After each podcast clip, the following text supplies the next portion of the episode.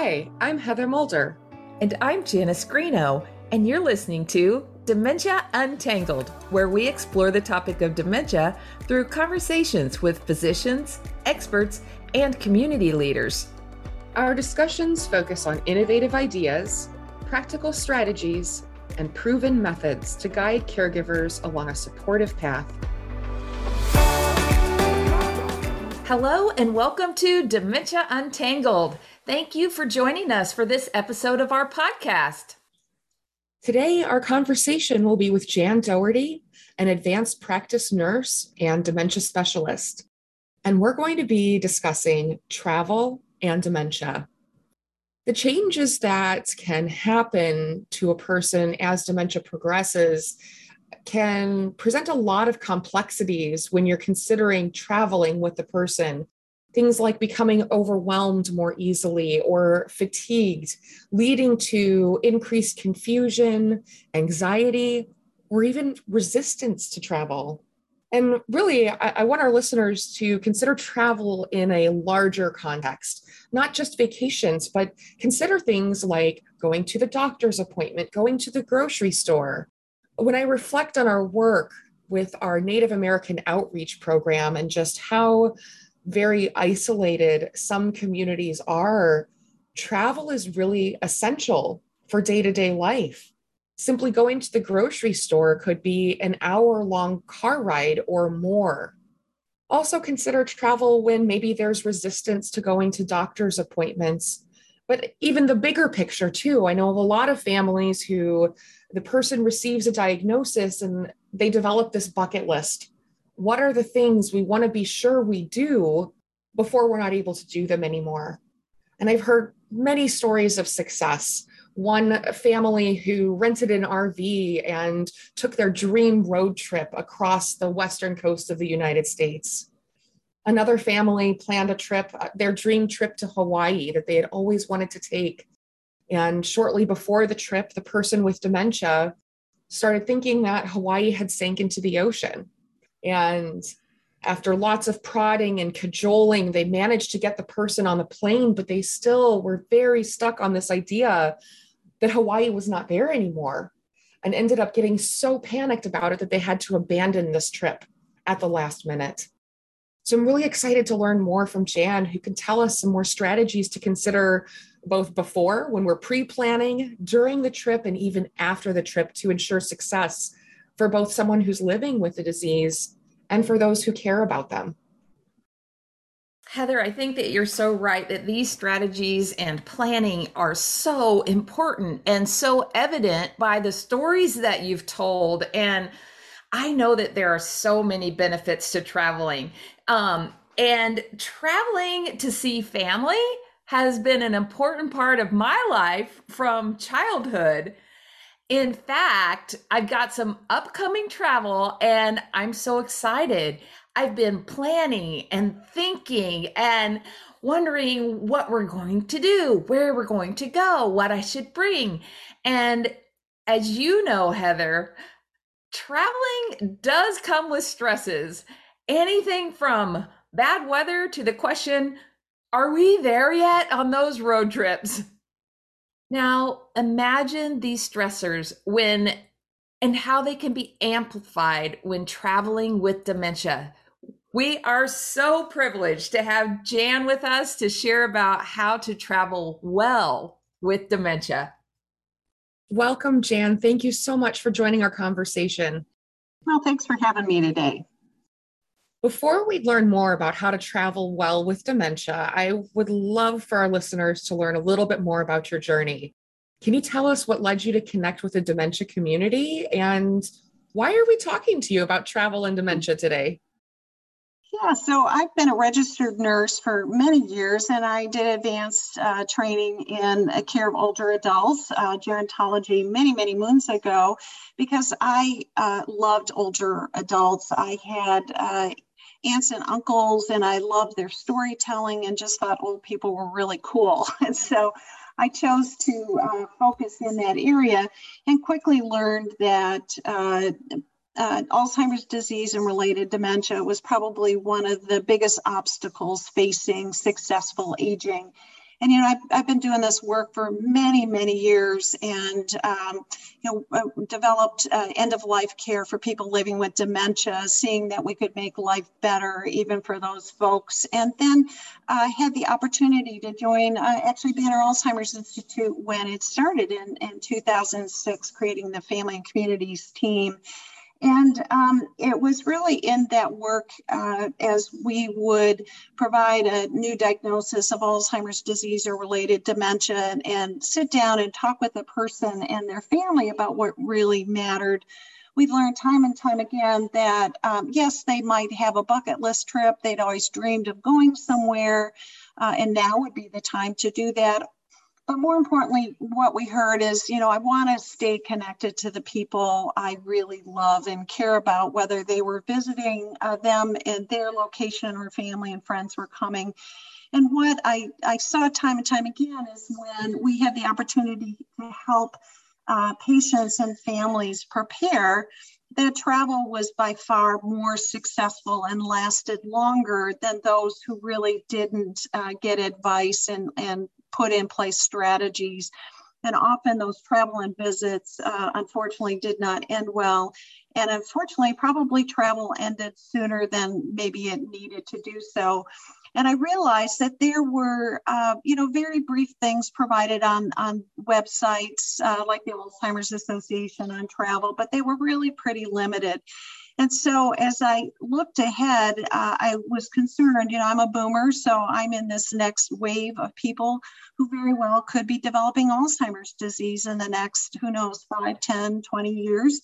And travel is a big part of my life. And I thought, you know what, I want to write a book that is more comprehensive, that will assist individuals living with dementia and their families to feel like they might better prepare and execute travel. So um, that's that's kind of my story in a nutshell. We definitely have the right person joining us for this conversation today. Can we just kind of level set for our listeners and start by telling us a little bit more about how dementia can impact travel? Yeah, it certainly can. Um, you know, there's so many changes in memory and thinking skills that are required from us uh, when we travel about, whether it be in the community. Again, I, I'm going to the grocery store. Do I have the visual spatial skills to remember how to get there? If maybe I've got early disease and I'm still driving to what am I in the store for? Uh, when do I need to get those items and that sort of thing. So we see that during travel, when you're having memory changes, especially those short term memory changes, that can be quite demanding. So if I'm traveling alone, for example, in an airport, um, what time does my flight leave and, and where's my gate and how do I get there? Um, and uh, we often hear from airport employees that uh, there are people traveling alone uh, with dementia. And uh, I think families sometimes haven't thought about how their memory changes can really affect their ability to manage time. To figure out where they're going, to uh, to reason and make judgments, um, and just the, the ability to process complex ideas. So when you think about travel or visiting family, well, it's kind of when is that reunion going to be happening? What time of day is it? And will I be ready? And what do I need to wear? All of those things create a level of complexity that you can see that it creates anxiety. And, you know, it creates anxiety for people even without cognitive changes. So when we add a diagnosis of, for example, Alzheimer's disease, we can see where anxiety uh, can grow even greater.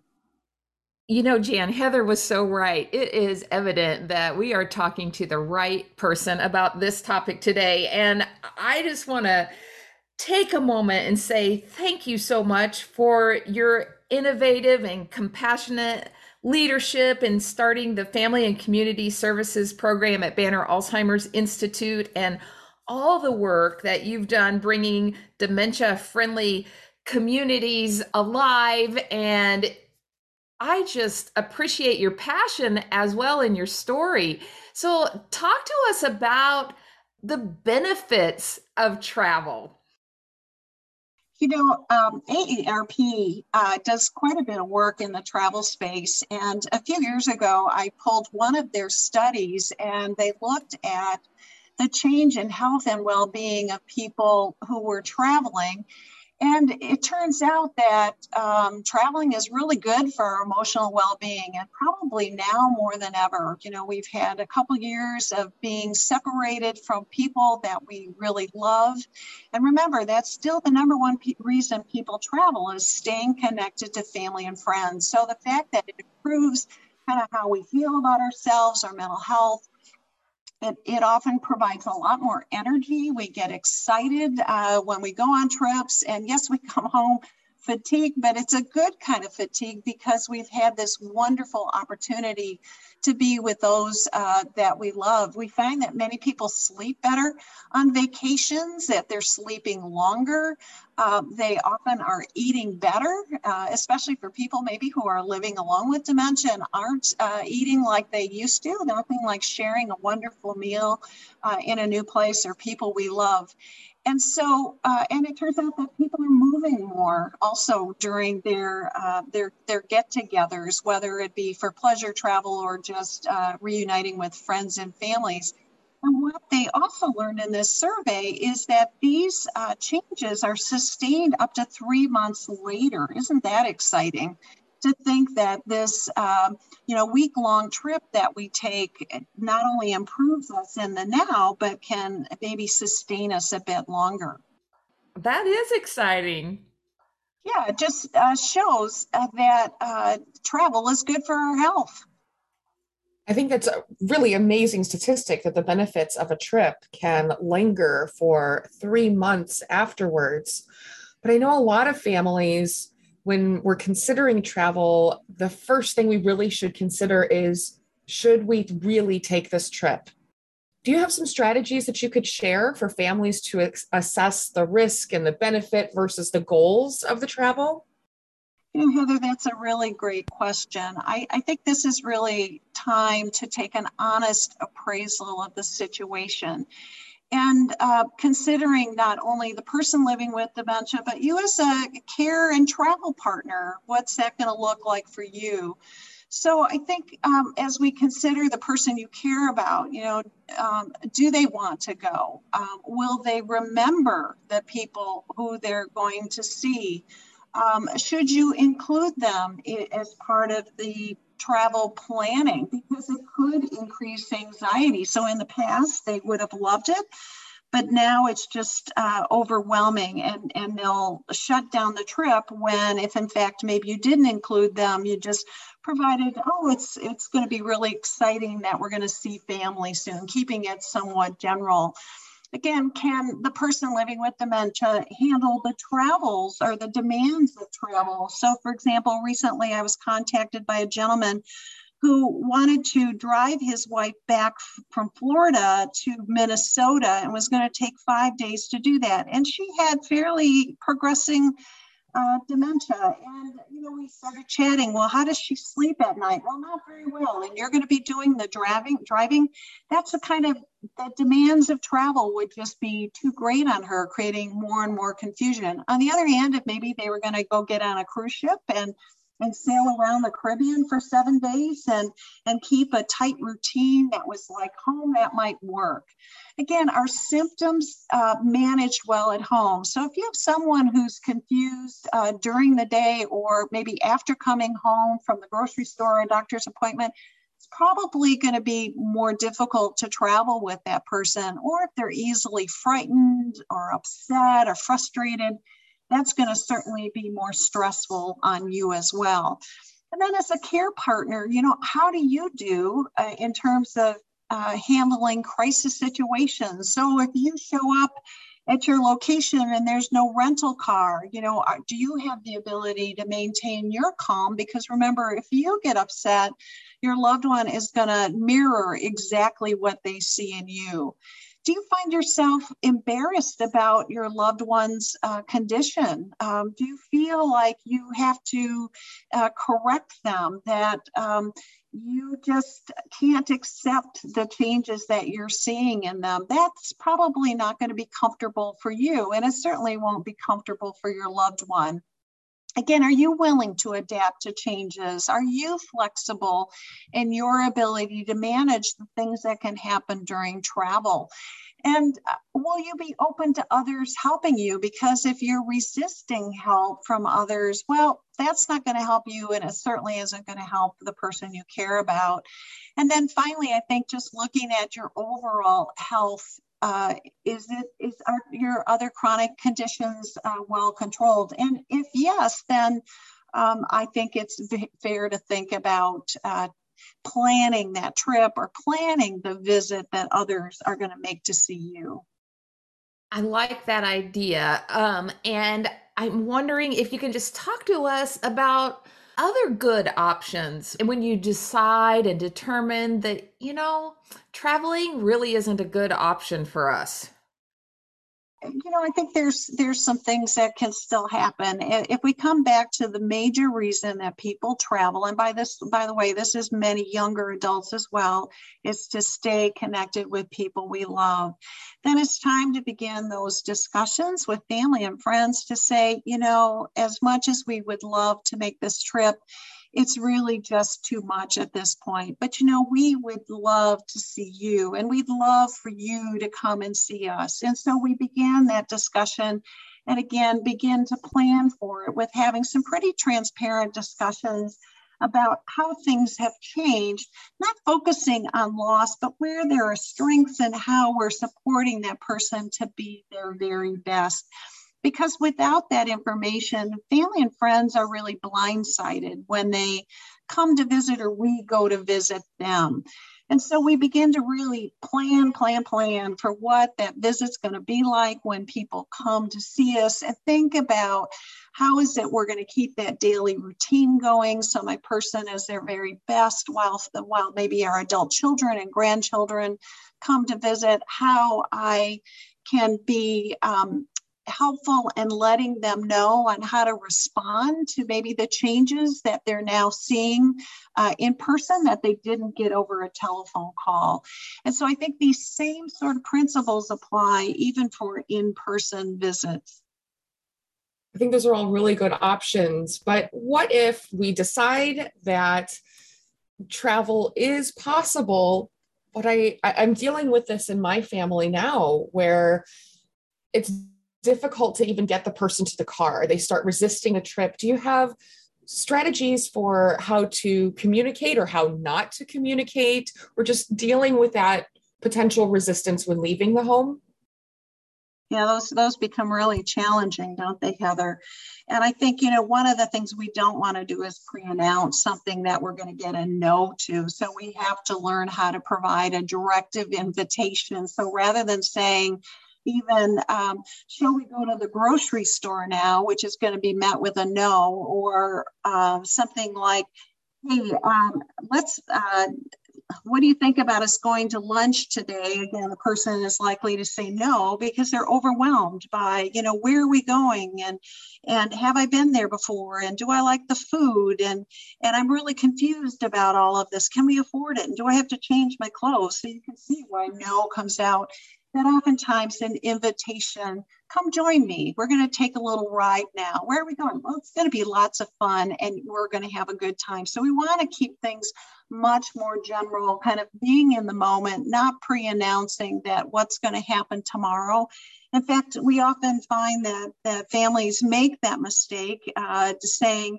hey, Jimmy's going to come to visit us. This is that great news. Well, the problem is now the wife is going to say, when is Jimmy coming? When is Jimmy coming? And, and rather than creating excitement, we've created anxiety. So we really have to watch for that pre-announcing. We have to be prepared for how we're going to keep that person moving forward as we get out and we get into the car again this person now has growing anxiety and now's our time to recognize first of all that i see that you're anxious and um, I, I'm just so glad you're with me today because we're going to have a great time. So now we have to move our subject matter to a place where a person is going to be more comfortable.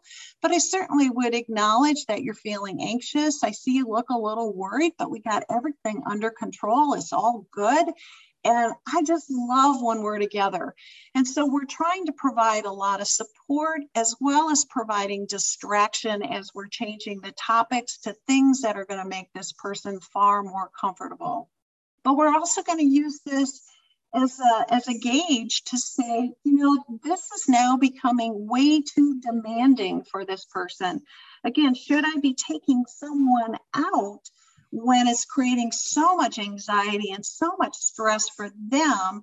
Or is it time for me to bring things now home to them? So now we're talking about a person maybe where the demands of all of this is just too great. And you know, if the demands become too great for that person, they're going to be too much for you as a care partner. I mean, there's only so much humanly that we're able to do. And, and I see this in so many partners who are trying so hard to do this heroic work when in fact perhaps it's a signal that now we've moved to another phase of this condition and we're going to have to again uh, just reorder how things happen within our day but thankfully for many many people for a long period of time they are able to get out and about in their own communities and they are able to get to in a car and maybe drive north to see family and friends, or maybe spend a short weekend, or even get on a plane and take a longer trip.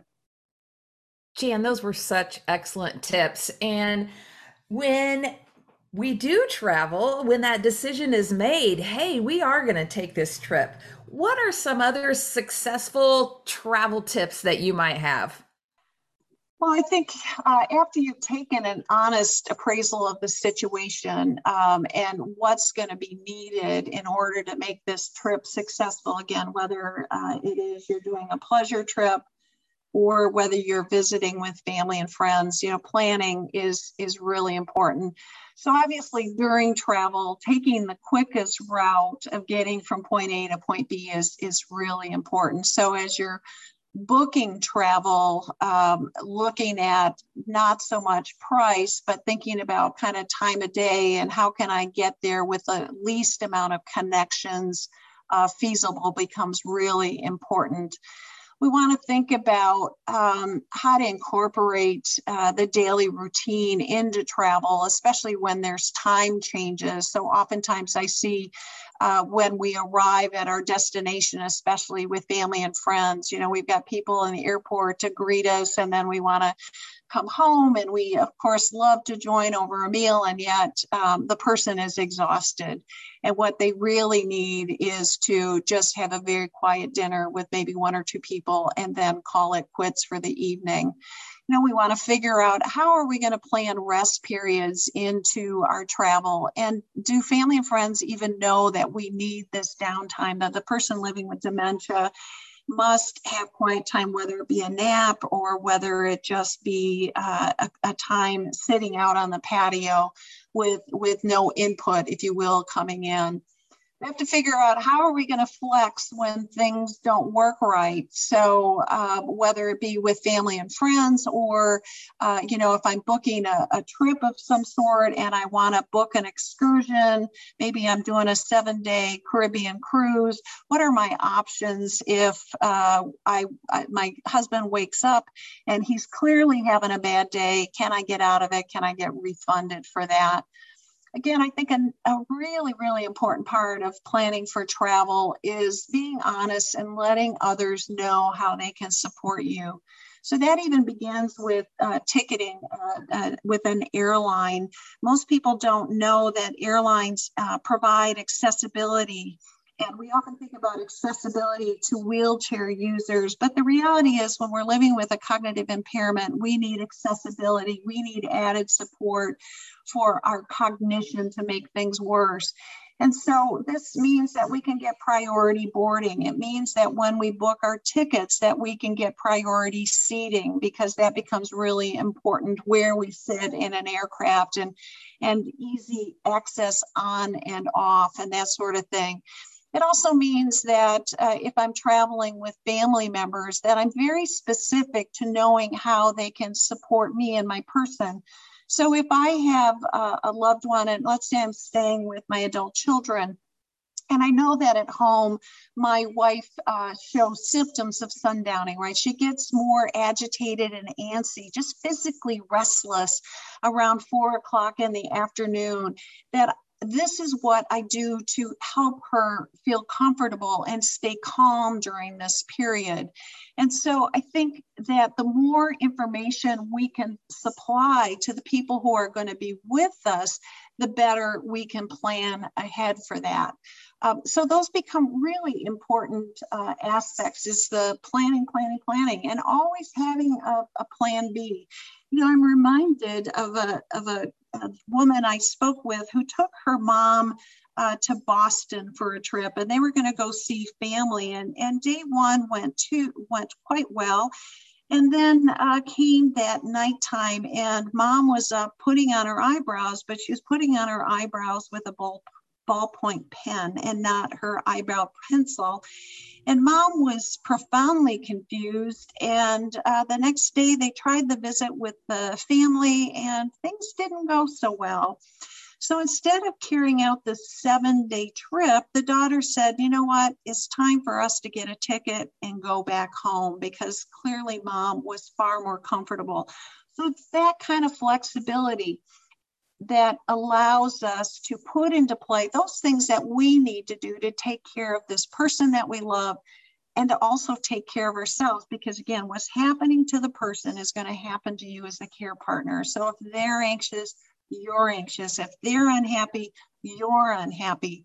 And so we really have to monitor that closely as we think about our planning. Oh, Jan, I think you gave us some gems in there.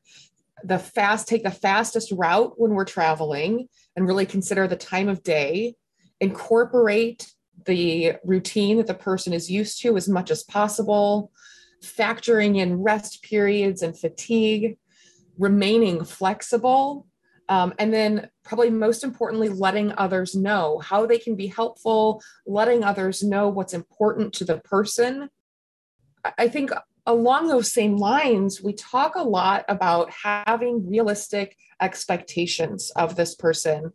Can you tell us a little bit more about how as a care partner or a travel companion we can have realistic expectations? Yeah, you know, Heather, that's a really important thing is uh, figuring out what's going to be good enough because things have changed. The reality is that a diagnosis of dementia just does change things that people's abilities have changed and it doesn't have to be in a bad way. This shouldn't be taking score and ticking off all the boxes that are no longer, but also taking inventory of what is possible now and really incorporating that as you plan to think about what will be good enough. So, um, because the person maybe can no longer travel doesn't mean that family can't come to you and and we're so we're resetting that expectation and yes, mom might quickly forget even once the visit was done, but during those days of the visit, it was good. And so we have to decide, um, you know, does this person have the capacity to really go? And rather than being on a treadmill, um, you know, we're going to just take each day as it comes. We're going to have kind of a general outline, but, you know, we've prepared our other family for what this might look like. So let's say a family decides to have a reunion in Hawaii. This looks like the, the best time for us to travel with dad. Well, you know, dad has a bad day and we thought we would swim with the dolphins today, but you know what? Turns out maybe it's not a great day. So I'm calling ahead to see can I rebook it sometime else in the week. And instead, you know what? We're having a wonderful day at home and and we're playing a card game with dad and reminiscing and keeping him comfortable. And maybe we decided to go out to eat, but things didn't work out quite that way. Well, you know, this is why we got a, a vacation rental so we could make a meal at home. So it's setting up those kinds of expectations that provide the adaptability and the flexibility and not being so hard on ourselves if things go wrong. Look, we all have bad days, even without cognitive impairment. And we have to recognize that um, as care partners, we're doing our very best. And then our, our loved one living with dementia is trying to do their very best to live in the here and now. And so our ability to manage expectations and be flexible and adapt to whatever presents us is what's going to create the best trip ever. And again, you know, I say this to people who are traveling in general. Right now, travel is is quite challenging, right? We're, we're all seeing this on the news. There's not enough rental cars and and and you know, things can run amok. But if we can take a step back and take a breath and think, okay, how can I adapt the situation so it can still be successful? We'll find success in it. And we have to recalibrate, I think, each and every day, just like we do at home, finding what works. Again, that trip to the grocery store might work better uh, mid morning than it does at three o'clock in the afternoon, or we learn what are good times for people to visit, or what are good strategies to get the person out of the house, all of those same things get incorporated when we think about travel. Jan, I love how you shared that it's important for us to reset our expectations. And in caring for um, our loved one who's living with dementia, we're actually caring for ourselves. And it reminds me of your amazing book, Travel Well with Dementia Essential Tips to Enjoy the Journey. I have read it cover to cover and shared it and just thank you for all that you have poured into this and for providing this incredible resource to the dementia community. Well, it was it, it's my pleasure. Thank you for your kind words about the book. I, again, my goal was that people wouldn't stop uh, connecting with people they love in the world around them too soon just because they have a diagnosis of dementia. And you know, as care partners, uh, we know it's it's a 24/7 job uh, that doesn't get a lot of recognition and praise. And so, one of the things I would say to care partners is how important travel is for you as individuals, especially as the disease continues. Look, we're, we're talking about caring for people who live on average some five to eight years following a diagnosis of 24 7 care. And, um, you know, you need to stay connected to the people you care about.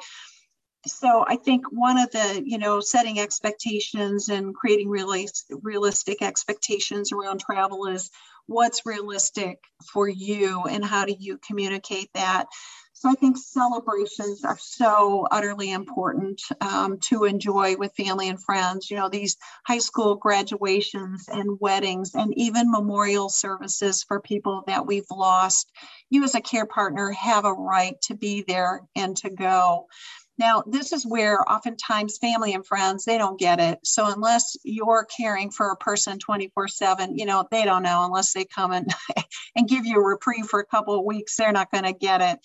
So this is where you have to say, you know, it's okay for me to go. Um, it's really important for me to be present at this uh, at this gathering or it's really important for me to get away for self-care i need to go check into a spa for five days and just care for myself because i feel my health and my mental health is changing and so I begin the communication uh, with family to say, you know, dad can't join us for the wedding. Um, you know, he's he's too confused. He's easily upset easily confused when we leave the home. So i know when we leave the home setting it's going to be that much more difficult. And so i'm making the decision to come alone.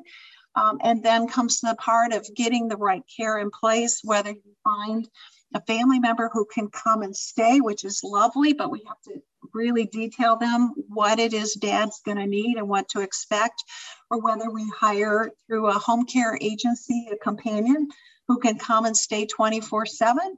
And I've had many care partners who choose to uh, use a residential setting, whether it be an assisted living or maybe a small group home. And they check that person in for the seven days that they're gone. And surprisingly, uh, what often I found happens is that they come back And maybe their person is irritated for a couple days, but uh, because they didn't get to go along, but luckily they rapidly forget about that. But more importantly, what they've learned is that their their loved one actually has transitioned into this setting and done pretty good, which means that uh, they could very well consider taking a break again. And so I think care partners should think about the importance of travel and staying connected for your health and well being. Hey, we don't want you to die in the course of caring for this person you love, and they wouldn't want it either. We want you to survive and we want you to thrive. And thriving means that we have to take care of ourselves and we need to allow ourselves to stay connected and enjoy these moments with family and friends while we can as well. So, Jan, that was like a really perfect final thought. I normally cue it up with what's your final thought. Did you have anything else you wanted to add? No, I would just say, you know, don't don't shortchange yourself or your person. In my experience, uh, people travel quite well into the very moderate stage of the illness, and a lot depends on you as a care partner being prepared and having a spirit of adventure and um, longing for this connection. And don't forget the importance of living in the moment, you know, just enjoying the now and, and seeing your person in a light that sometimes only happens when we get out of the doldrums of the day to day and look at the success that you're creating for yourself. You are a resilient, amazing care partner, creating these experiences that will provide lasting memories for you and for your family and friends. And yeah, provide uh, momentary memories, but important memories for this person who's living with dementia. So make travel happen. I hope that you can travel well uh, with your person with dementia. Today, our conversation has been with Jan Dougherty, an advanced practice nurse and dementia specialist, as well as author of Travel Well with Dementia. Jan, we really appreciate you helping us untangle travel and dementia. Well, thank you for having me. I really appreciate the time of being with you and connecting with your listeners. Thank you so much, Jan. And thank you, Heather, for another great conversation. And thank you to you, our listeners. We're so glad you joined us. And if you haven't already, please subscribe and share this podcast. I'm looking forward to our next conversation on Dementia Untangled. Thank you for joining us for this episode of Dementia Untangled. Be sure to subscribe on Apple Podcasts Google Play, Spotify, or wherever you listen to podcasts. Dementia Untangled is hosted by Heather Mulder and Janice Greeno, produced and edited by Amber Ayers, and is brought to you by Banner Alzheimer's Institute and Banner Sun Health Research Institute. We are supported by generous donations to the Banner Alzheimer's Foundation. Please visit our website at banneralz.org and follow us on Facebook to learn about upcoming events. If you have questions or comments, please email us at dementiauntangled at bannerhealth.com.